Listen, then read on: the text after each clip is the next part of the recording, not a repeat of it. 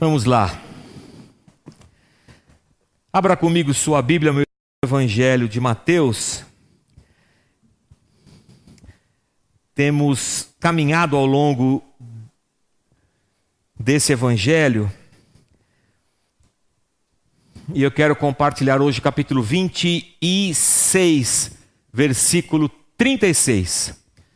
26, versículo 36. Quase! Faltou um tiquinho para dar certo. Aleluia. É, a gente tem o. Estamos indo, né? Tá, tá, tá, indo. É ao vivo, né? Quem sabe faz ao vivo. Mateus 26, dos versículos 36 a 45.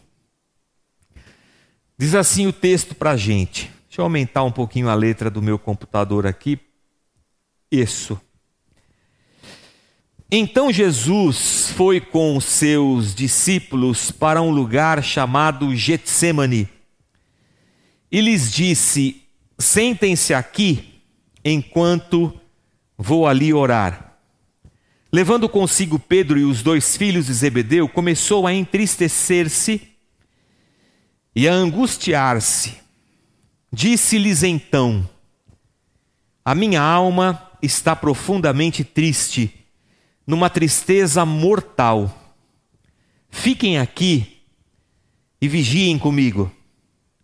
Indo um pouco mais adiante, prostrou-se com o rosto em terra e orou: Meu pai, se for possível, afasta de mim esse cálice, contudo, não seja como eu quero mas sim como tu queres.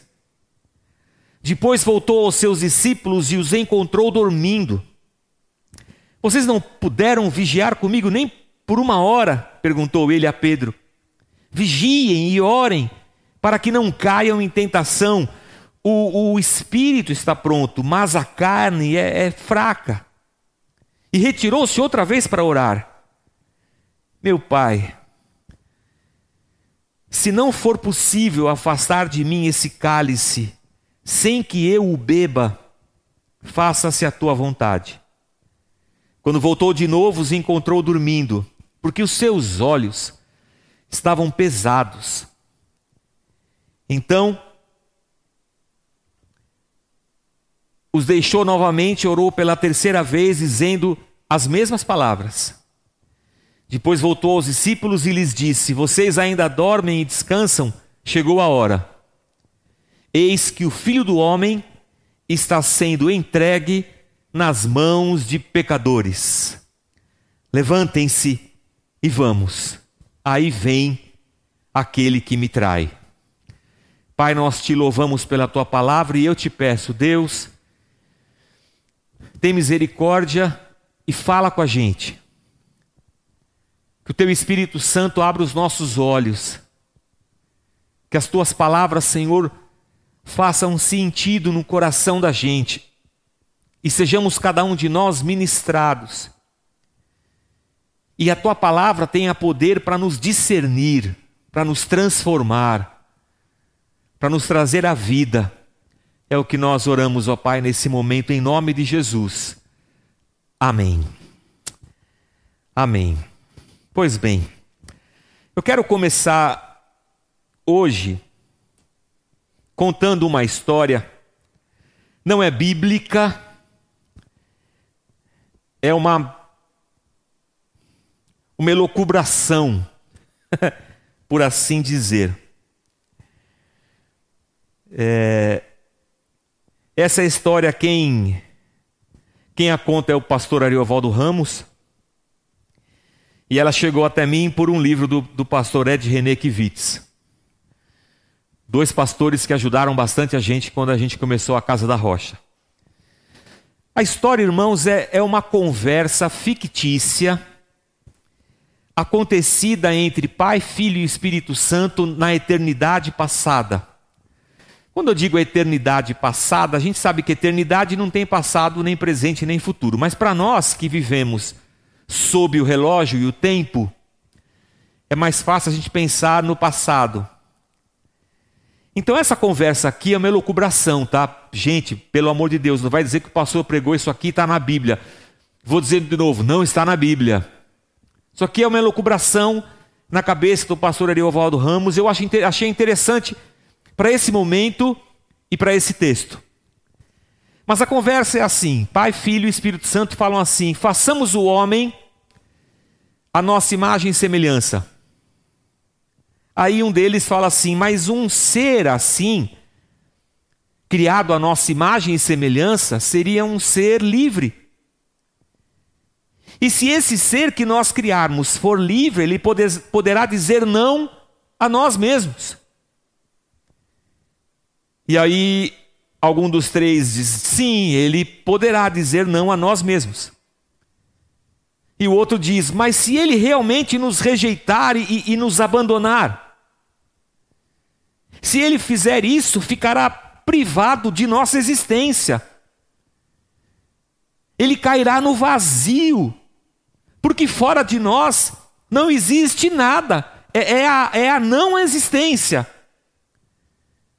Então vem a conversa do pai, então vamos nos antecipar a esse movimento desse homem criado à nossa imagem e semelhança. Filho, você vai até lá e o salva. É uma conversa fictícia, obviamente, mas ela retrata bem o momento em que Jesus está vivendo agora lá no Getsemane, se entregando por amor de uma humanidade que rejeitou a Deus, voltando-lhe as costas e optando pelo pecado. O que Deus faz na encarnação de Cristo é mergulhar no vazio sem sentido da nossa existência humana. O que Cristo faz é mergulhar no, nas nossas dores, angústias. E Jesus faz isso para nos resgatar.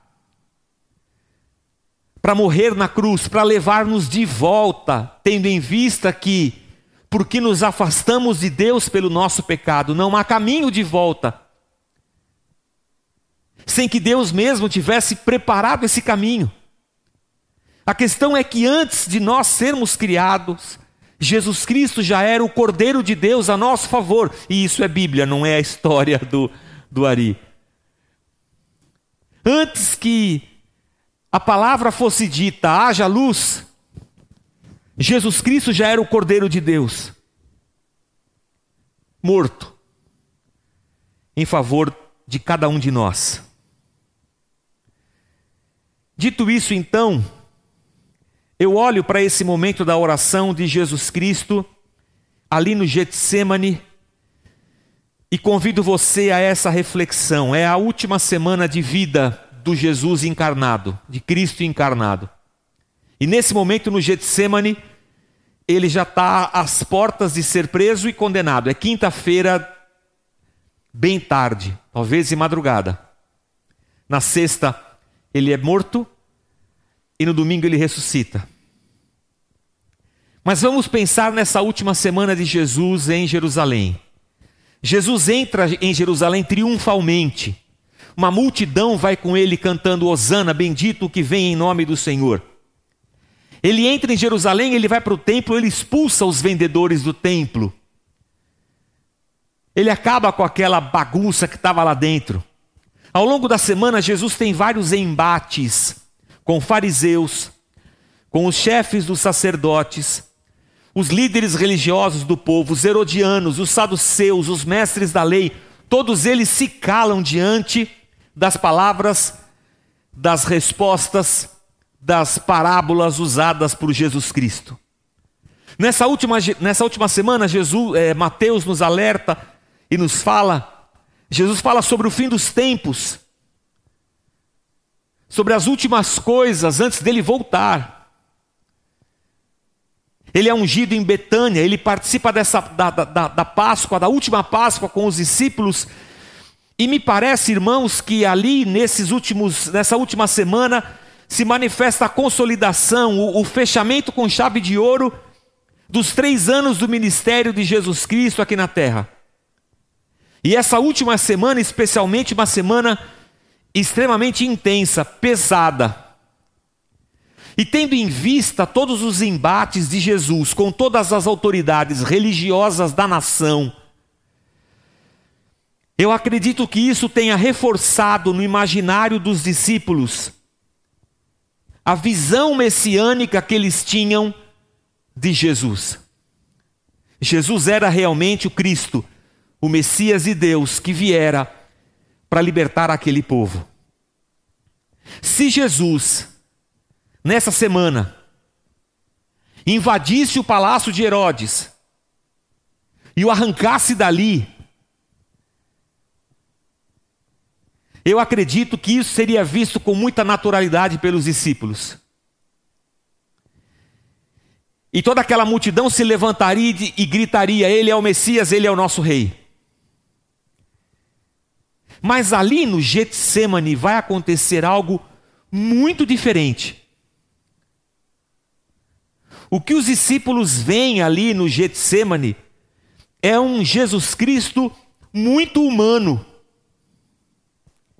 Que fala assim para eles no versículo 38: A minha alma está profundamente triste numa tristeza mortal. Eles nunca tinham visto Jesus assim, tão exposto, tão frágil, usando palavras viscerais. Eu estou numa tristeza mortal. Irmãos, eu, eu acredito para mim que os discípulos não estavam preparados e prontos para ouvir isso. Eu digo isso porque a gente carrega dentro de nós uma imagem de que o líder nunca tem problema, ele está sempre bem. A gente pensa assim dos nossos pastores. Eu acho que se um pastor reunir o conselho dele e falar assim, gente, eu estou mal, eu estou com uma tristeza mortal, eu não sei não, mas eu acho que o conselho corre, contrata o pastor e fala assim: nós vamos te dar uma licença. Acho que você precisa de um.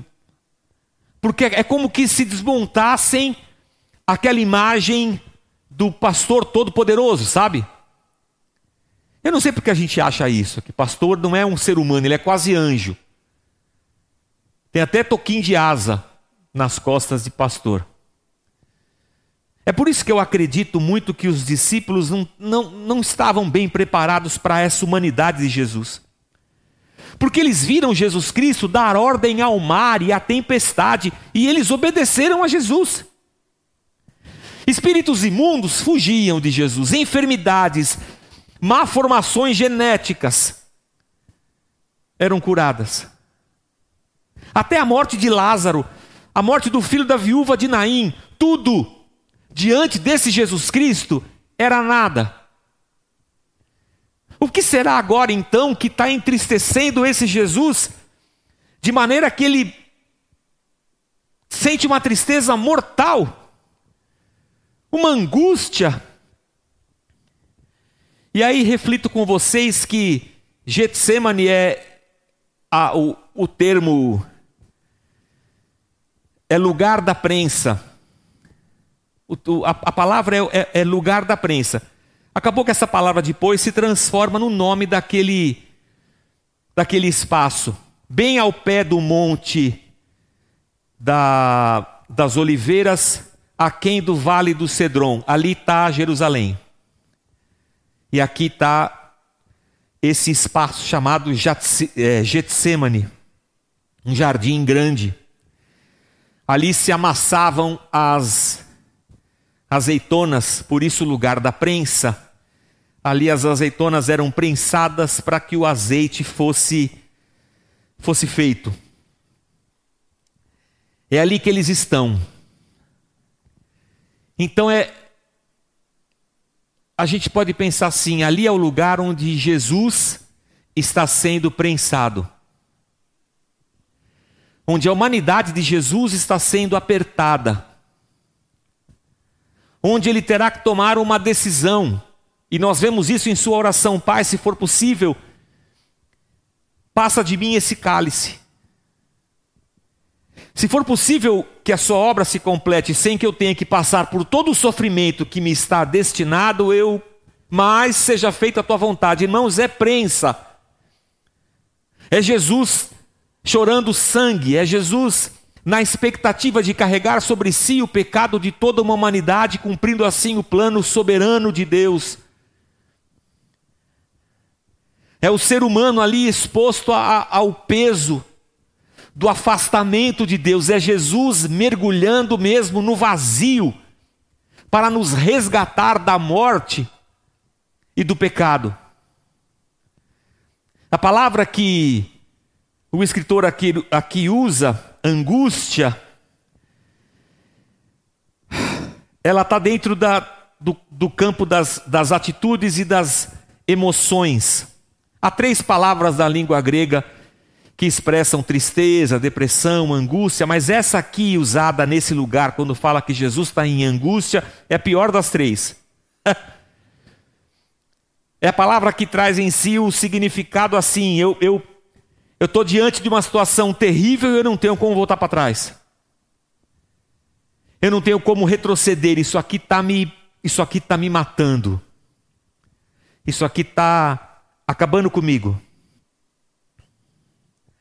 É óbvio que a gente não pode pegar conceitos de hoje de angústia e jogarmos lá para dentro do primeiro século nos dias de Jesus. Mas há uma corrente filosófica do século XX, de Sartre, de Camus, de Simone de Beauvoir, que falam bem sobre a, a, a angústia do ser humano. Especificamente Sartre vai dizer sobre a angústia da liberdade. Que a liberdade é uma angústia para a gente. E é mais ou menos assim, irmãos. A gente fica angustiado por causa da liberdade. Que caminho eu devo seguir? O que, que eu faço? Caso ou não caso? Será que vai dar certo ou será que não vai dar certo? Será que se eu pegar esse caminho, esse é o melhor caminho mesmo para mim? Será que essa é a melhor decisão, essa é a melhor escolha? Sabe o que nos, o que nos angustia? é porque pode ser que a nossa escolha dê certo, mas pode ser que a nossa escolha desemboque num grande fracasso. E como é que eu vou carregar esse fracasso pela minha vida, tendo em vista que eu mesmo produzi esse fracasso com as minhas escolhas?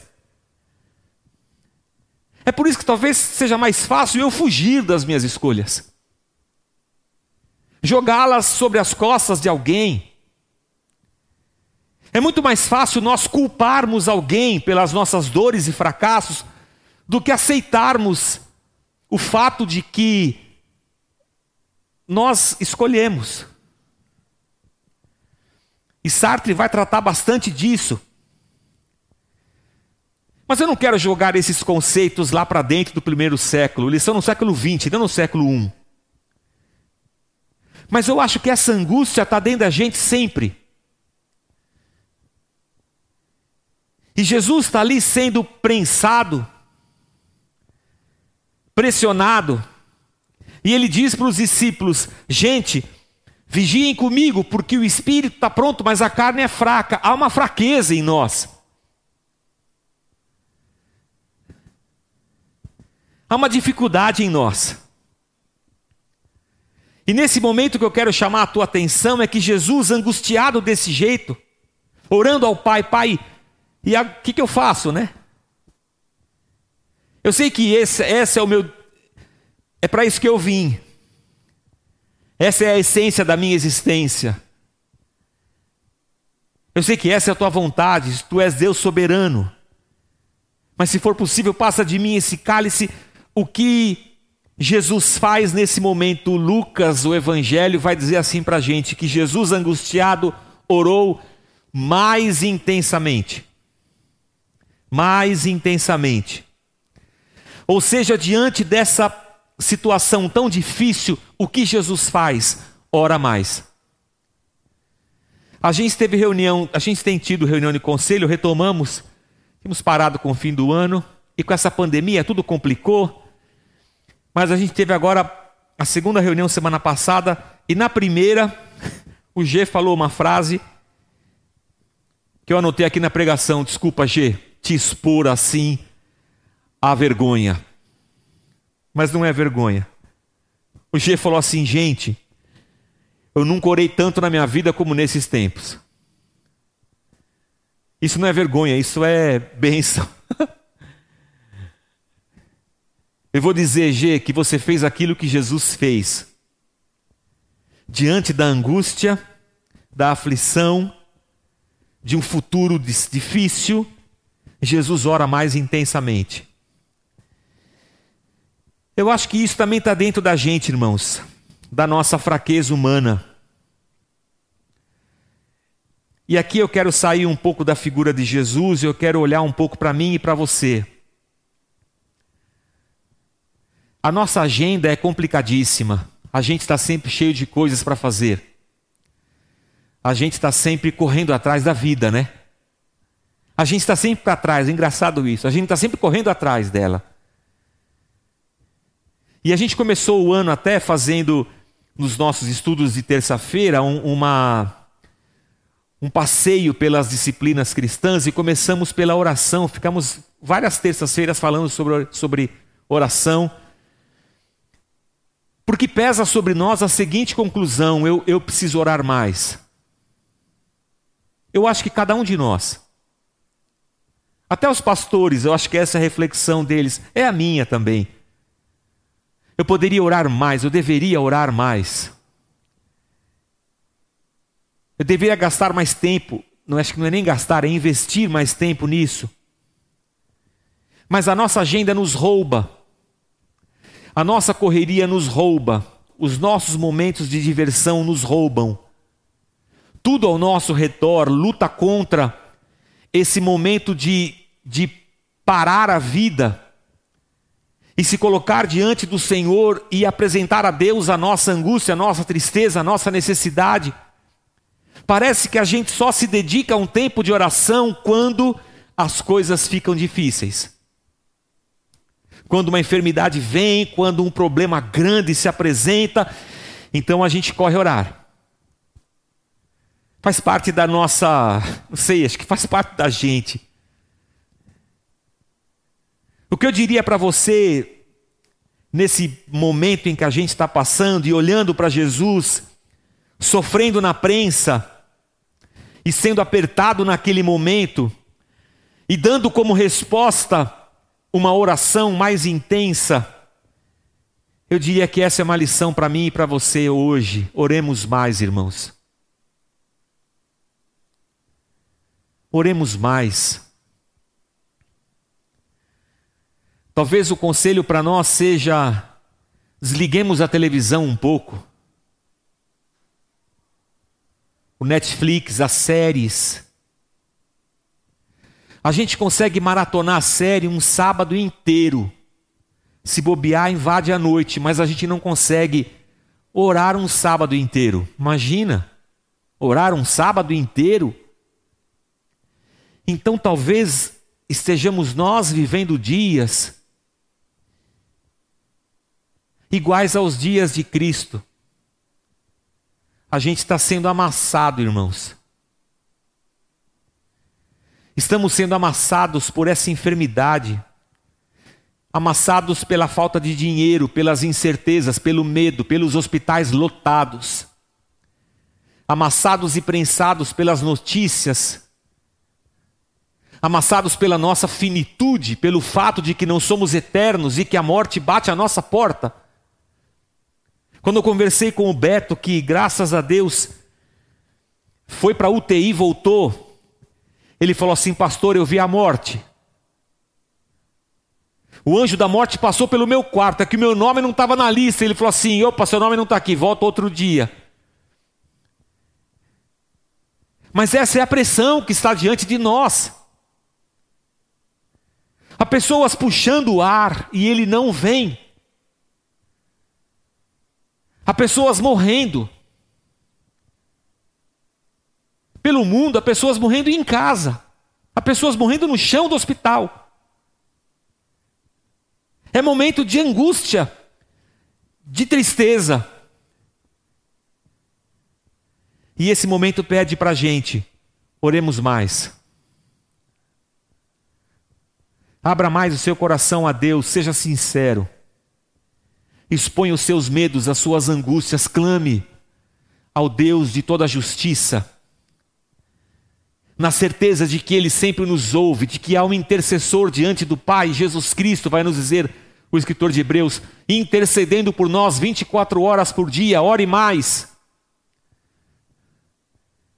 Derrame a sua vida diante do altar do Senhor. Eu não posso dizer que Jesus orava pouco, porque Jesus estava toda hora orando. Sempre. A gente não.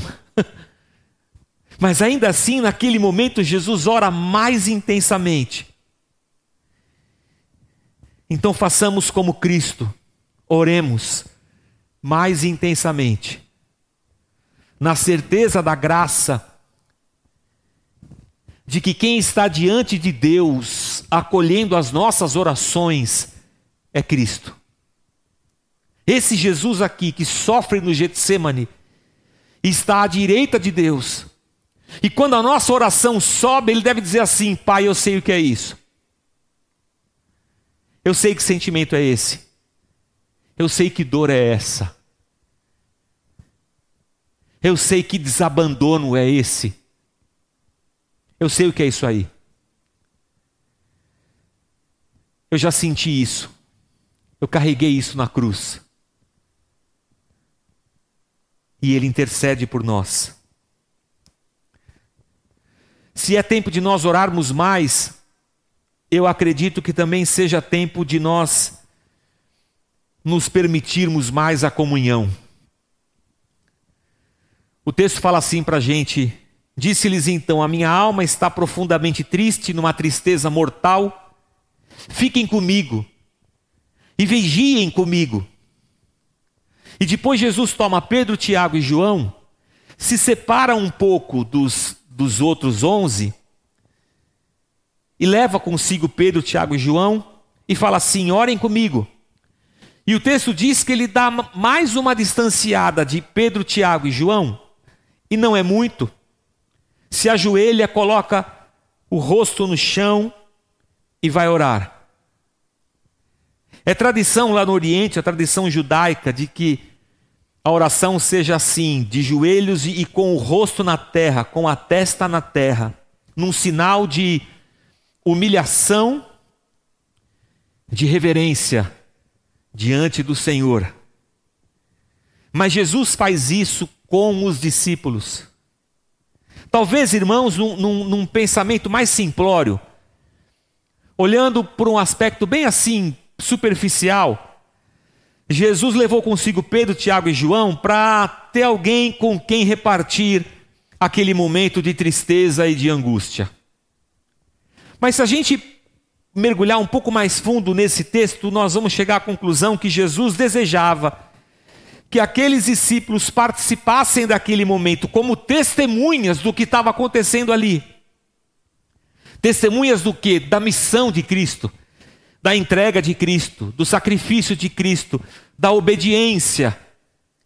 Talvez aqueles discípulos precisassem aprender e entender que o reino daquele Cristo não era nesse mundo.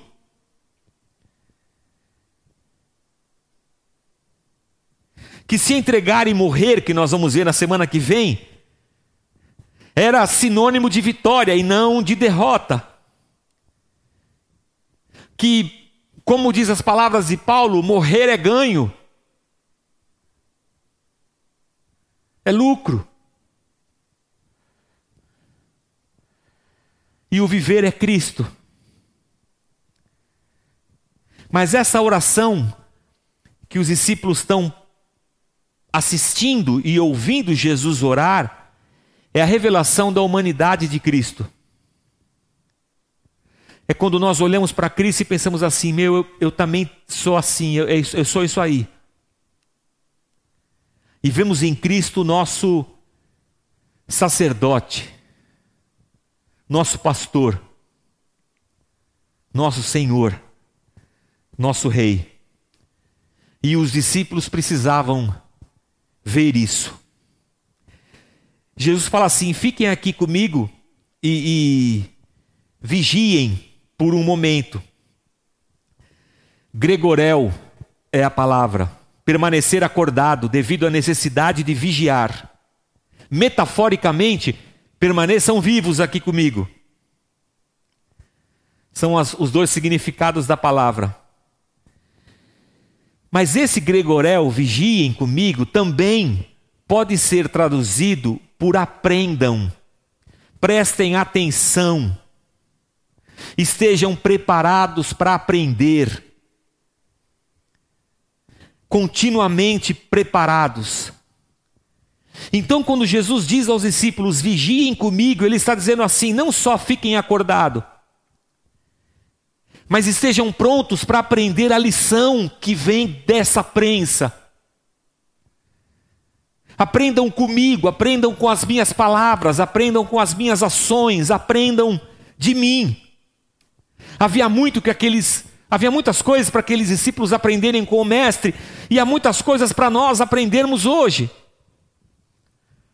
E se você parar um pouquinho e pensar, Pedro, Tiago e João no jardim orando, e eles veem um Jesus tão humano, tão amargurado, tão entristecido. E esses mesmos caras, algum tempo atrás, estavam no monte da transfiguração, onde Jesus foi transfigurado diante deles, e eles viram a glória de Deus em Jesus Cristo. Que experiência desses três!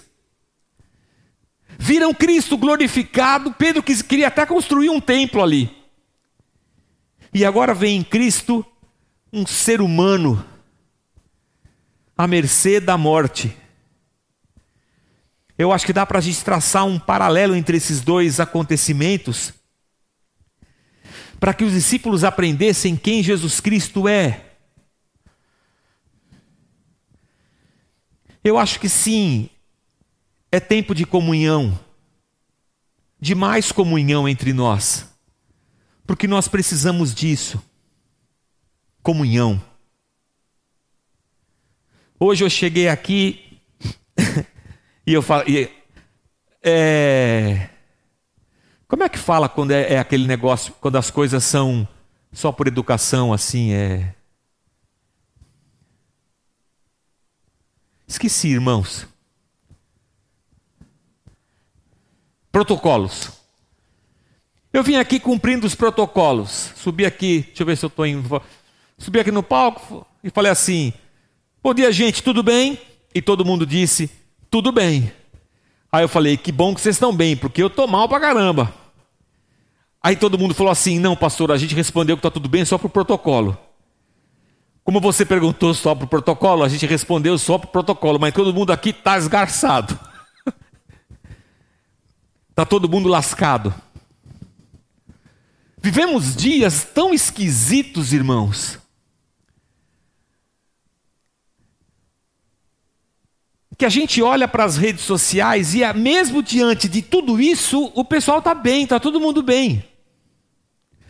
O pessoal bem, o pessoal está bem, está bonito, está na praia, está fazendo selfie, está montando look. A gente vive esse tempo do nosso século, da aparência, sabe? É, é uma esquisitice isso. E aí aquele que está na prensa fala assim: meu Deus, eu sou o pior dos piores. Eu sou o mais azarado, eu sou o. o, o, o só eu estou assim nessa, nessa. Pelo amor de Deus. Eu acho que a nossa angústia aumenta quando a gente percebe que só a gente está mal e está todo mundo bem. Mas é mentira. Gente, o que você vê no Facebook, né, é mentira, isso é tudo mentira, irmãos. A verdade é que nós somos todos os seres, todos seres humanos debaixo da prensa desse tempo em que a gente vive. Da opressão do pecado, da opressão da finitude, da morte chegando das nossas escolhas, se vamos, se não vamos, se ficamos, se vai dar certo, se não vai. Carregamos os nossos fracassos. Carregamos o peso das nossas escolhas erradas, das nossas falências, das nossas separações, carregamos as nossas neuroses interiores. Sofremos a vida, a falta de dinheiro, sofremos.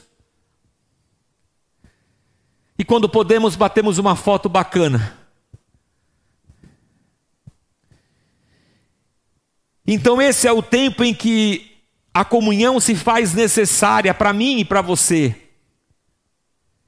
E eu digo isso porque a gente precisa permanecer vivo ao lado de Jesus. Vou usar a metáfora da palavra. Nesses dias, a gente precisa continuar vivo do lado de Jesus, ainda que na fraqueza da nossa carne e da nossa vontade, o desejo seja sumir. Ainda que seja esse o desejo. Eu preciso permanecer vivo ao lado de Jesus. Esse momento é de comunhão, e apesar disso ser difícil, precisamos encontrar uns nos outros, na nossa comunidade, pessoas que repartam e se permitam ouvir as nossas mazelas. Tiago vai dizer: confessai os seus pecados, os vossos pecados uns aos outros. É preciso compartilhar essa humanidade nossa, essa fraqueza nossa e juntos permanecermos vivos ao lado de Jesus Cristo. A comunhão é, esse, é, é essa relação que nos fortalece, porque nós percebemos que não estamos sós. Tem gente sofrendo comigo, mas estamos juntos, estamos vivos.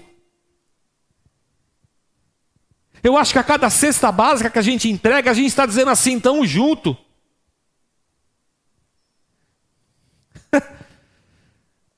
Quando a gente começou a igreja, irmãos, eu estava num perrengue, num perrengue.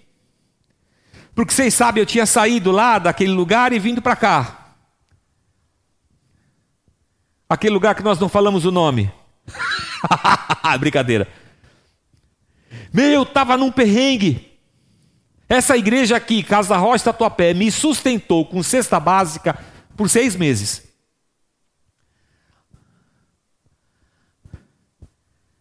Pô, que bom que tinha a igreja. É na comunhão que a gente continua vivo ao lado de Jesus. E aí eu falo assim, meu, eu estou pensando em largar tudo. E alguém fala assim, cara, não larga não, vamos ficar junto aqui. Porque fora de Cristo não existe nada. Ele veio buscar a gente. Porque a gente já estava do lado de fora. Porque lá fora, irmãos, está o inimigo das nossas almas, Satanás, que veio para nos matar, roubar, destruir, tragar a nossa vida. O Getsemane nos lembra que esse é um lugar, esse é um tempo de comunhão. Mas também o Getsemane, por fim, é um exemplo para nós de obediência. Como homem, Jesus reconhece a soberania de Deus, porque nas três vezes em que ele ora, de joelhos, com a testa na terra, ele, pai, ele diz: Pai, se o Senhor puder, seja feita a tua vontade, é um Jesus entregue à vontade de Deus. Mas mesmo estando ali um Jesus entregue à vontade de Deus, está também ali um Jesus com uma luta interior. Luta que todos nós temos entre a vontade humana e a vontade divina. Não que existisse em Jesus o desejo da desobediência, de sair naquela noite, se embrenhar pelas trevas e desaparecer daquela missão que ele tinha. Não, quem fez isso foi Adão. Foi Adão quem se escondeu de Deus. Não havia em Jesus o desejo de fugir e se esconder e não cumprir com a sua missão. Mas havia em Jesus uma luta interior. Eu vou dizer para você que às vezes não é que existe em nós uma vontade de sumir. Mas existe em nós uma luta. E se nós negarmos essa luta, e eu vou dizer para você, eu, eu, não tinha nem anotado aqui, nem me havia passado isso pela cabeça. Mas comentando isso agora, e, e vendo aqui o meu amigo, isso me veio. A gente vive um evangelho hoje, irmãos, em que crente não sofre, não pode sofrer, ele rejeita o sofrimento, ele não aceita o sofrimento, ele não fala do sofrimento. Coisa mais esquisita, meio bipolar assim, meio esquizofrênico. Ele toma posse, ele profetiza. Ele fala que ele vai vencer, que ele é mais que vencedor, que mil cairão a um lado, dez mil à direita, ele nunca vai ser atingido, porque ele, o Senhor é com ele, aleluia. Então ele, ele nega o seu próprio ser, ele nega a sua humanidade, ele quer ser catapultado à condição de super-humano, de anjo ou de qualquer coisa assim.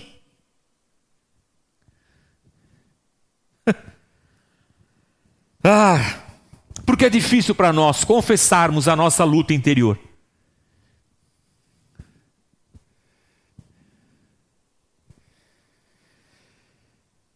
Ah, eu vou contar a minha realidade. que às vezes é a realidade de muita gente. Como a gente vive uma, uma realidade evangélica em que o, o obreiro vai ser presbítero e depois ele vai ser pastor e depois ele pode ser bispo e depois ele pode ser apóstolo e depois ele pode ser Deus, porque é o próximo passo é já ser Deus, né?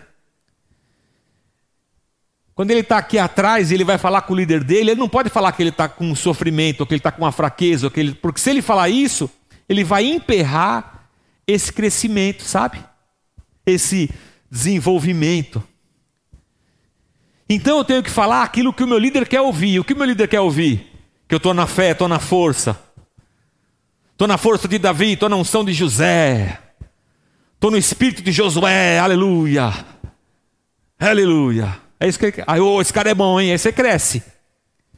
Mas se você falar a verdade, rapaz, você não vai para lugar nenhum.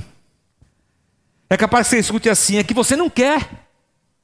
Eu já falei aqui, já expliquei, já preguei, você não toma posse, você não profetiza, você não declara. Ah, se lascar.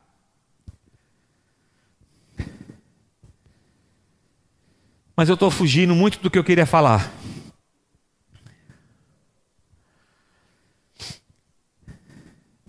Jesus expõe essa luta para os discípulos. Mas nessa luta, Jesus opta, escolhe e abraça a obediência. O sofrimento que pesa sobre Jesus e que beira o insuportável, sobre-humano, que passa por uma tristeza mortal e que está nas palavras do salmista que a gente leu hoje no Salmo 42, porque está tão triste de mim, ó minha alma. Nesse momento, Jesus opta por se entregar à vontade de Deus. É na obediência que eu encontro a minha maior vitória. É em compartilhar com o Senhor a minha fraqueza que eu me enxergo então forte. E Lucas, lá no capítulo 9, versículo 44, vai dizer assim: O filho do homem será traído, Jesus mesmo diz a respeito dele: O filho do homem será traído e entregue nas mãos dos homens. O que está acontecendo aqui é isso: é, é Jesus. Eu vou, eu vou, eu vou abrir um paralelo aqui, um. Parênteses, obrigado, Débora. Vou abrir um parênteses aqui. Eu ficava fazendo assim, sabe o que vinha na minha cabeça? Colchete. Mas aí colchete vai fazer assim, né? Então, vou abrir um parênteses aqui.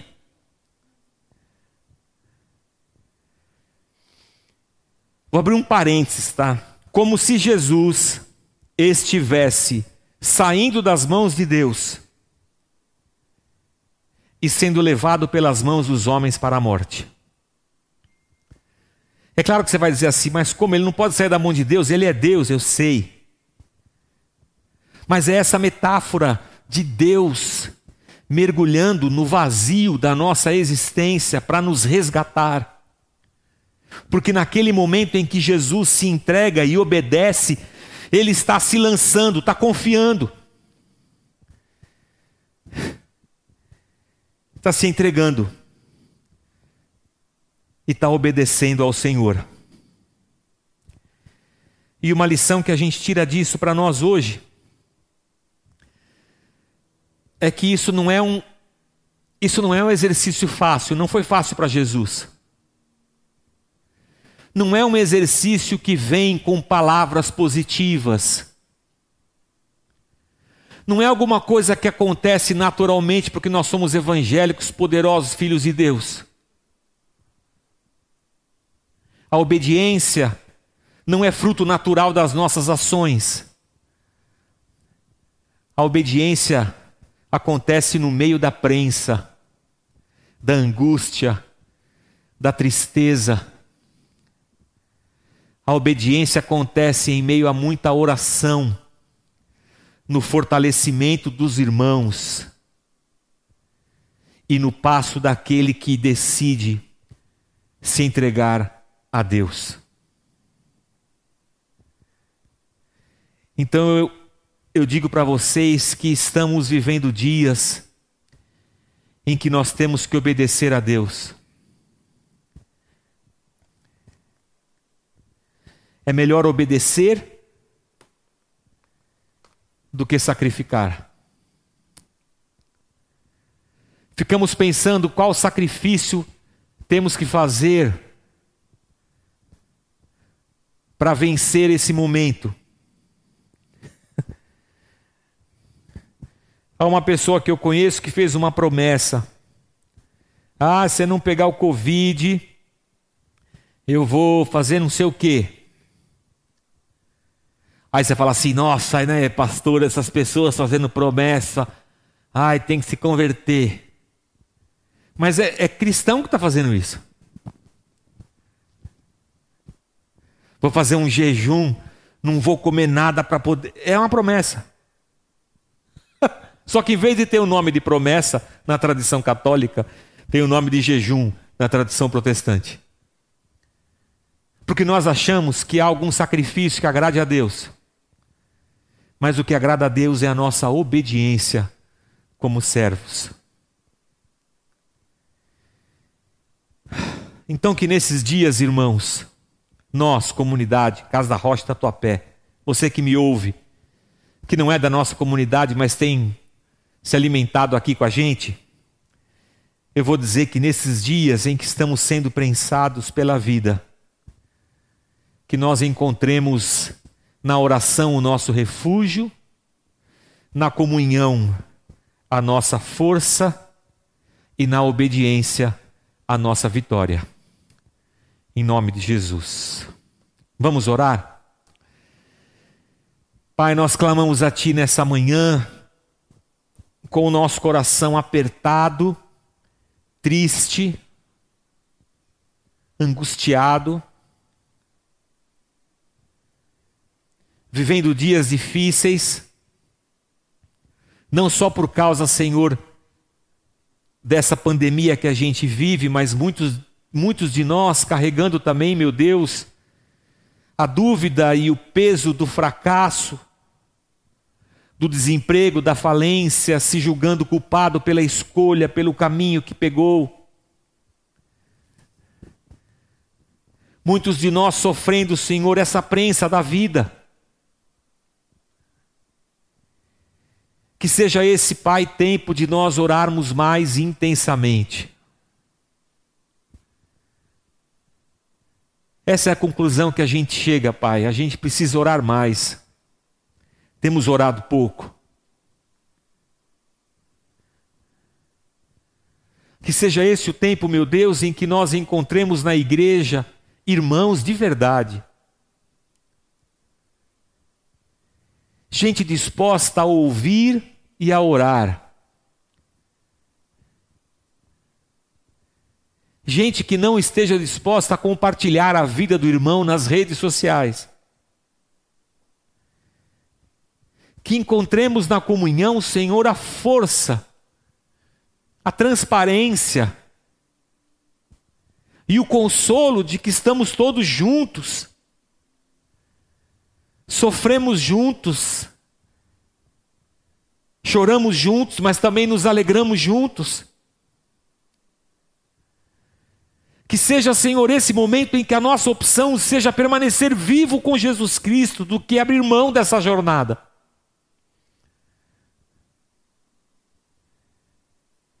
Que seja esse o tempo de nós aprendermos olhando para Cristo.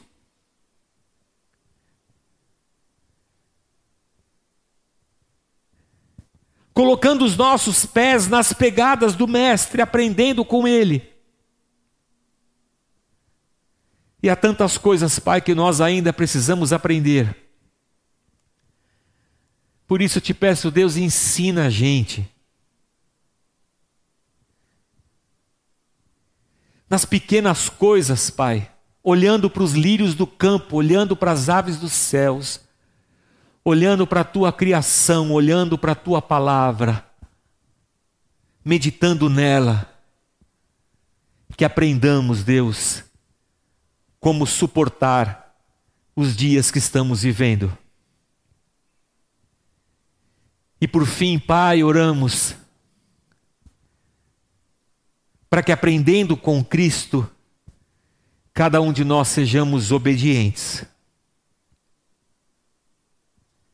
dispostos a ouvir a tua voz e fazer a tua vontade. Dá-nos um coração mais disposto a obedecer que sejamos menos místicos, Pai, tentando encontrar o sacrifício certo para inclinar a tua graça sobre nós. Estejamos prontos a te obedecer e fazer a tua vontade. Sobretudo, Pai, venha sobre nós a tua força. Porque depois das três orações, Jesus se levanta e diz: Vamos, chegou a hora que existe em nós a força para nos levantarmos e dizer: Vamos, o Senhor é por nós. Ajuda-nos, Deus, a cada um. É minha oração nesse domingo. E que a tua bênção, Pai, esteja sobre o teu povo, todos os dias dessa semana, em nome de Jesus. Amém.